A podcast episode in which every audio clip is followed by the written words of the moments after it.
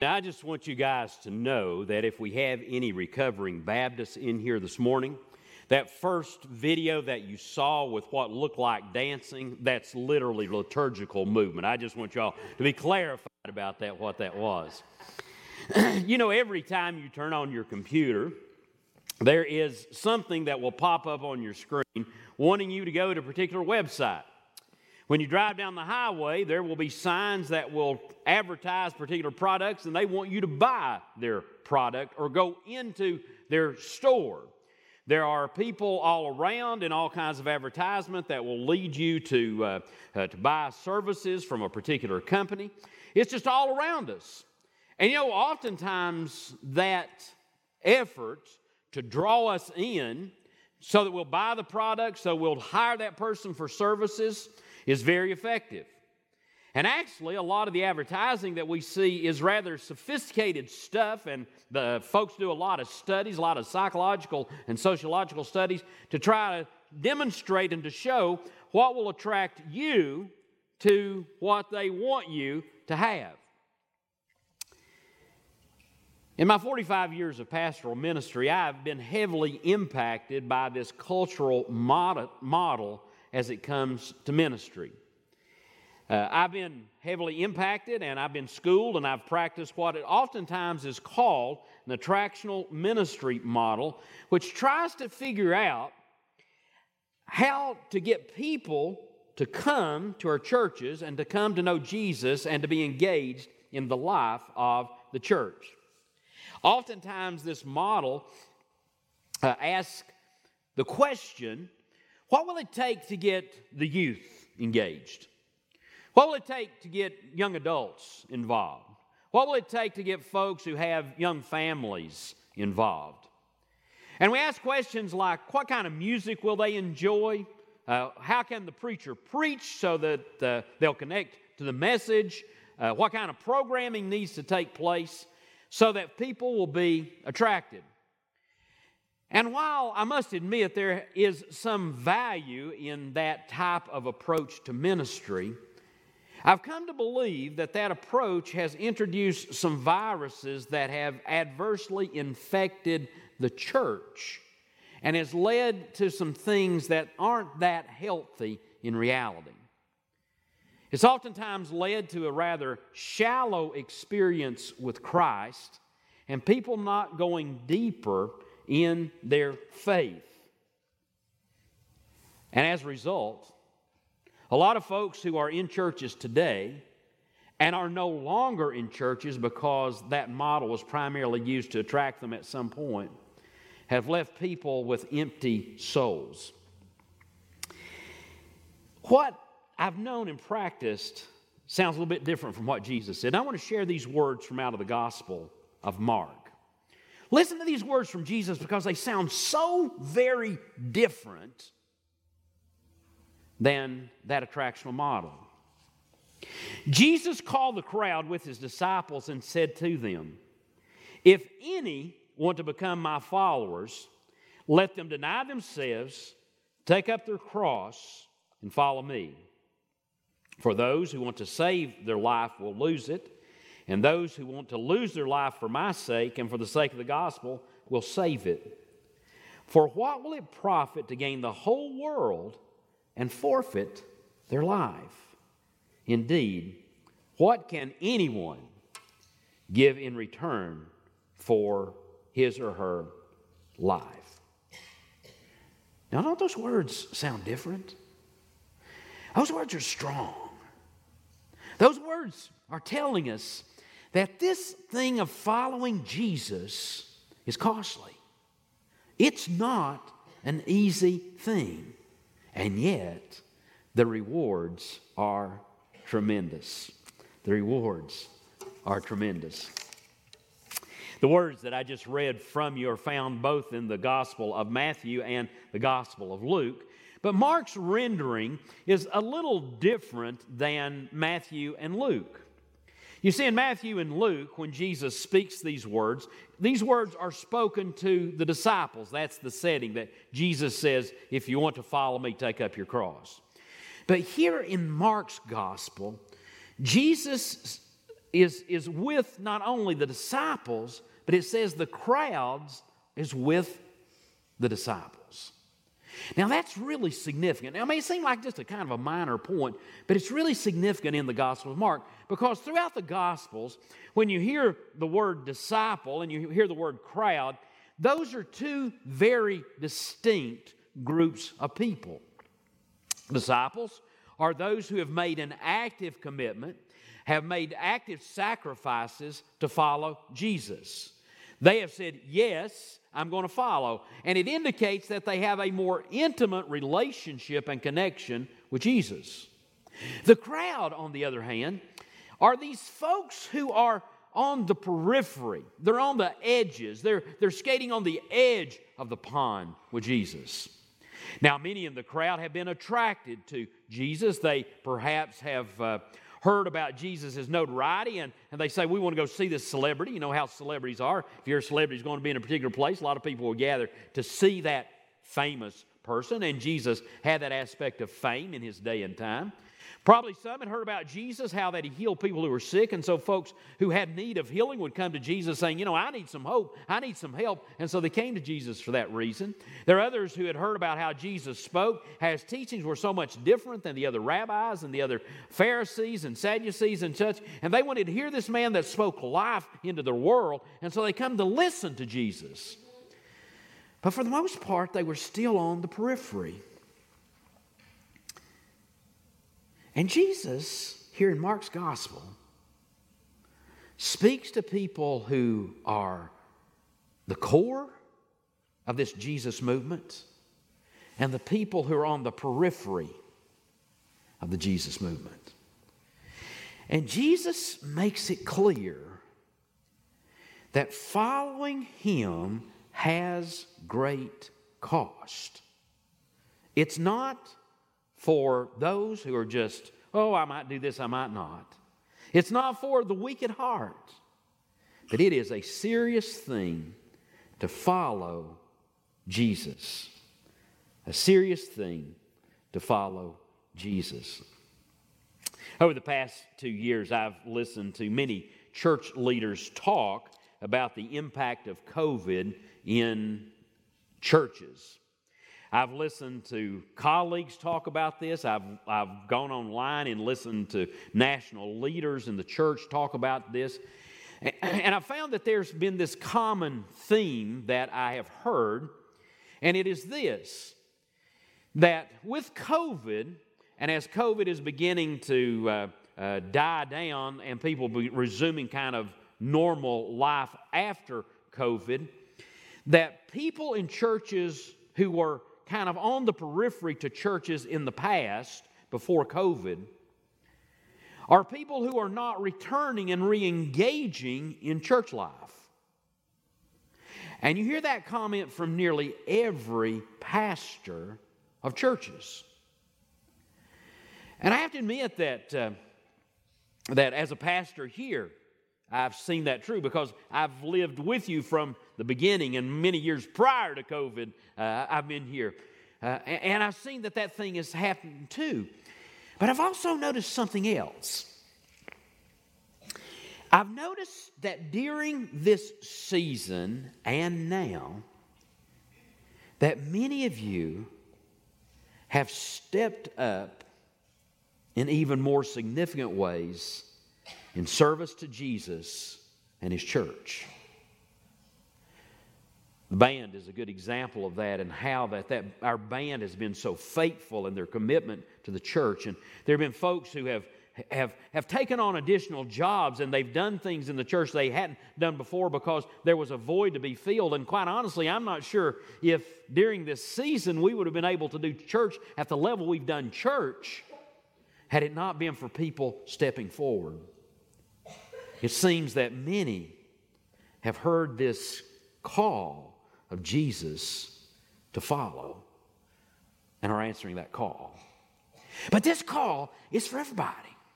It's for the folks that are listening online. It's for all of us who are gathered in this place. He's calling us to this act of discipleship. It is a significant thing that Jesus is calling us to do. This afternoon, some of you I know will be parked in front of a television set and you will be watching March Madness. And I know some of you won't, but some of you will be. And uh, how about St. Pete? Golly, bum. My goodness, they're like swarming mosquitoes. I mean, you know, uh, you know, I don't know if they've got that much time, but boy, they, they, they really uh, play hard.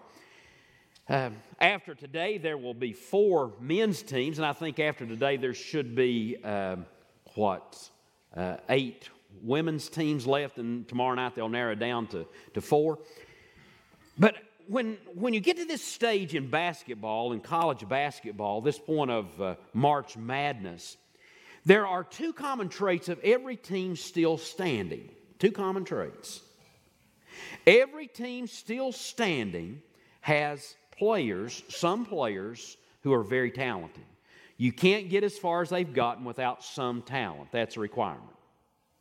But the second thing all the teams have in common is this all those teams, from coaches, managers, and players, they have sacrificed much and given much for the sake of basketball to get to the place where they are.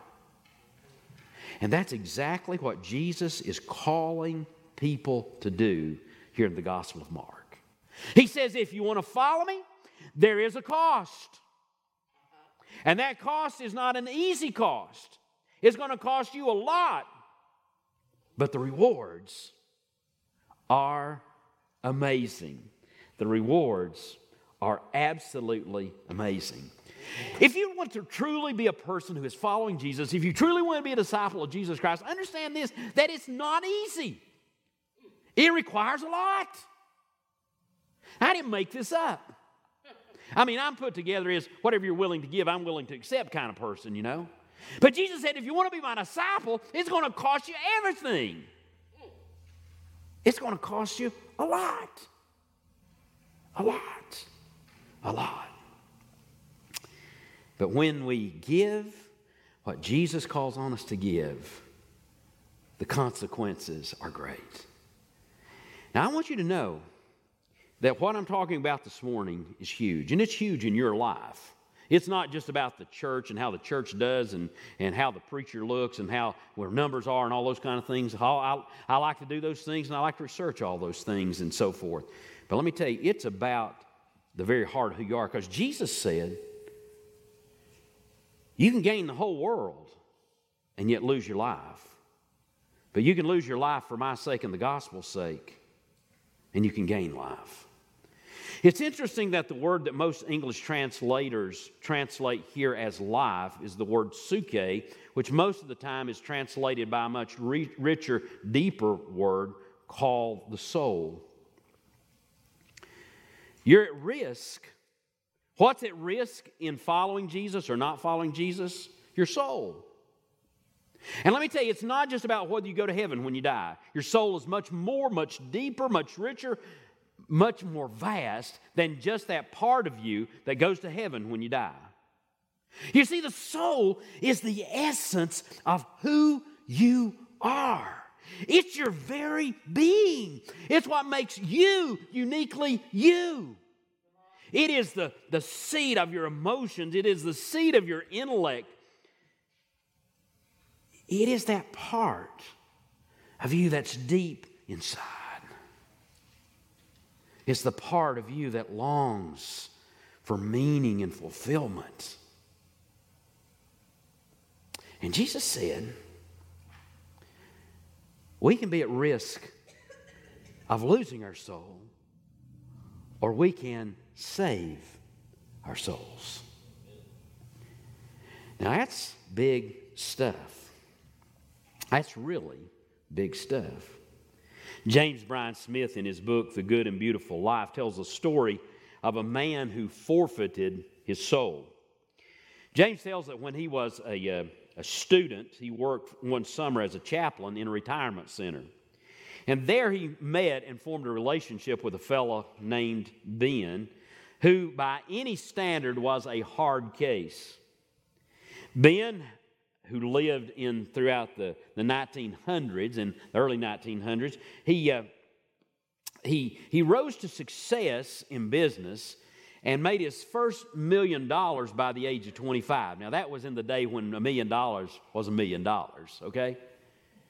He continued in this, his path with a motto take all you can from whomever you can. He grew a very successful business, employing over 2,000 people who either looked up to him or feared him.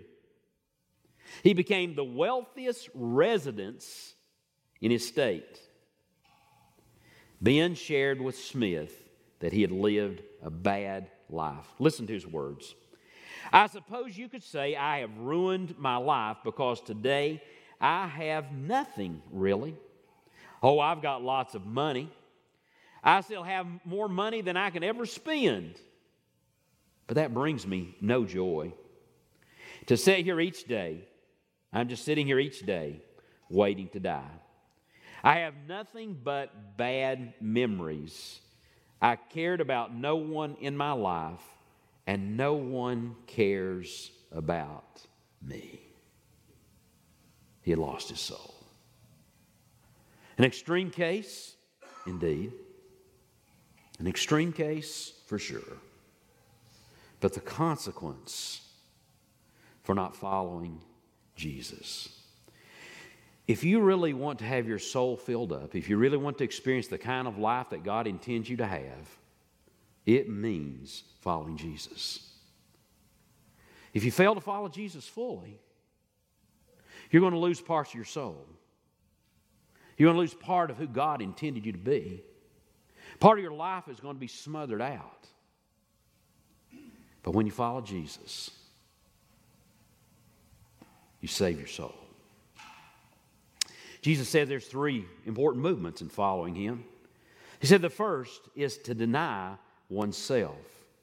Now, many of you know we're in the season of Lent, and Lent is oftentimes a season of self denial, and people give up lots of different things during this season in following Jesus. Uh, some people give up sweets, some people give up chocolates, some people give up Coca Cola, some people give up electronic devices, and I always give up green peas. Always green peas. Now, in all seriousness, there is some value in giving something up for the sake of Jesus, the sake of a mission and purpose. There's, there's good in that. But I think what Jesus is referring to is a bit different than just giving up something for a period of time. You see, to deny means to say no to someone or to something. When Peter was with Jesus, when Jesus was on trial, and someone asked, Do you know him? Peter said, No. And we know that Peter denied Jesus. So, denial is denying something. No, I didn't eat those Cheetos. Or denying someone. Denial. And this act of denial is saying no. It's saying no to self. Now, it doesn't mean that we disown who we are and we put ourselves down. It, it, it has a different feel to that. It's about putting something other than one's self first.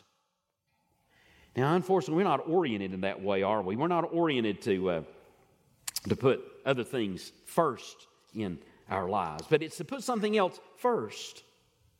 To deny one's desires, to deny one's wants, and put Jesus first. Jesus in this act of self denial, too, calls us to other things that I think help to define what it means to deny self. He calls his followers, he says, if you want to follow me, you got to take up your cross. Now, notice he doesn't say you got to take up my cross. You know, Jesus' cross is the cross of Calvary, Jesus' cross is death, Jesus' cross is dying for the sin and redemption of all of creation. That's Jesus' cross. And you're not called to take up that cross. You're called to take up your cross. The author of Hebrews gives us a sense of what that's about when he talked about Jesus' cross. He says, For the joy set before him, Jesus endured the cross. He knew what the cross was going to be, and, and he went through the cross. And for us, there's a cross for us to bear. There's a cross for you to bear. And the scripture gives us a sense of what that's about. And part of your life as a disciple is, is finding that cross and living into and through that cross. Paul wrote in Colossians that we, were to, that we are to put to death whatever is earthly fornication, impurity, evil desires, and greed. In other words, whatever in your life keeps you from knowing and following Jesus fully, whatever keeps you from loving your neighbor as yourself, whatever draws you down the path of darkness, put that to death. Nail it to the cross. That's the cross you're called to bear. No longer allow that stuff to control your life. Give it to Jesus. But there's another part of bearing the cross. Bearing the cross is about sacrifice. There's a couple in our church, Kevin and Jessica. Last weekend we celebrated Missions Weekend. We didn't say a lot about Kevin and Jessica, but Kevin and Jessica are part of this congregation. They came out of this congregation. And about a decade ago, they had a calling from Jesus to take up a cross, their cross. And they felt called to go to a place far from here, a different culture, a different setting, with all, without all the amenities that we know to lift up the name of Jesus among a people. And they did. They sold their home, they took their family, and they traveled to that place. And today they are serving in a place many time zones away and thousands of miles from here because they took up their cross. Now, I'll tell you, that's their cross, and it probably won't be your cross. It may be for some of you. God may call you to do something like that. I can't answer that question, but it's probably not for most. But there is something that Jesus will call you to do and is already calling you to do. And it requires sacrifice. It requires sacrifice. Sacrifice. The third movement is this of losing one's soul for the sake of Jesus and the gospel. Now, quite honestly, I find that language a bit strange. And anytime I find language strange in the Bible, I want to try to figure out why it is strange. There's some strange stuff in the Bible. Y'all discovered that? If you've never read the Bible, you don't know that. But if you read the Bible, there's some strange stuff. I mean, really strange. And that language seems strange. Losing your soul I thought we want to find our soul. Yes, indeed. But Jesus said the pathway to find your soul is by losing your soul for the sake of the gospel. And largely what this is about is about giving yourself away, giving your soul away. Do you remember the two greatest commandments that Jesus says there are? Can y'all tell me? The two great commandments love God, love your neighbor. We did a series sometime back on uh, the Jesus Creed. Love God with all your heart, soul, mind, and strength. Love your neighbor as your. Right there it is. It's losing your soul for Jesus' sake, giving yourself away. It's emptying ourselves Jesus told this wonderful parable that is very poignant. He, he told a parable about a, a farmer who had this, this, this amazing season. His crops produced so well, he didn't have enough room to store everything that he had. And so the farmer said, I'm going to tear down my barns. I'm going to build new barns. I'm going to store all this stuff because I've got enough to eat, drink, and be merry from this point forward. And Jesus said, Today, your soul will be required of you. Now, we tend to re- read that as it's saying that he's going to die that day. But it could be that because this man's heart was oriented as it was, he lost his soul for the rest of his life. That's worse than death. That's worse than death. But when we give ourselves away, when we put God's kingdom first, something happens. We save our souls. We save our souls. The very thing that you long for, the very thing that you want, the very thing that you need, the very thing that I need, my soul to be filled up, my soul to have meaning, my life to have purpose, is found in following Jesus by denying myself, taking up my cross, and losing my soul for the sake of the gospel. All right But that will get you exactly what you long for and what you need. There are no shortcuts, there are no other ways. That's just the way it is. Don't take that on Dwight's word, take it on Jesus' word. Okay, back to Ben. Ben and James Bryan Smith. James Bryan Smith spent the summer with Ben, talking with him and sharing about Jesus. And at the end of the summer, Ben said to Smith, he said, I want to follow this Jesus. And he became a follower of Jesus.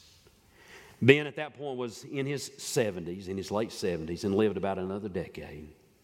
And for that next decade of his life, he reconciled a relationship with his only daughter, his estranged daughter, and his life was filled with meaning. I want you to know that wherever you are, you may have lost your soul long ago. Jesus can restore your soul. You may be following Jesus, but you know you need to go deeper. He can give your soul more meaning. You may be all in, and that's a great thing, and stay and hang in there because Jesus wants to fill your soul up. Amen. Let's pray.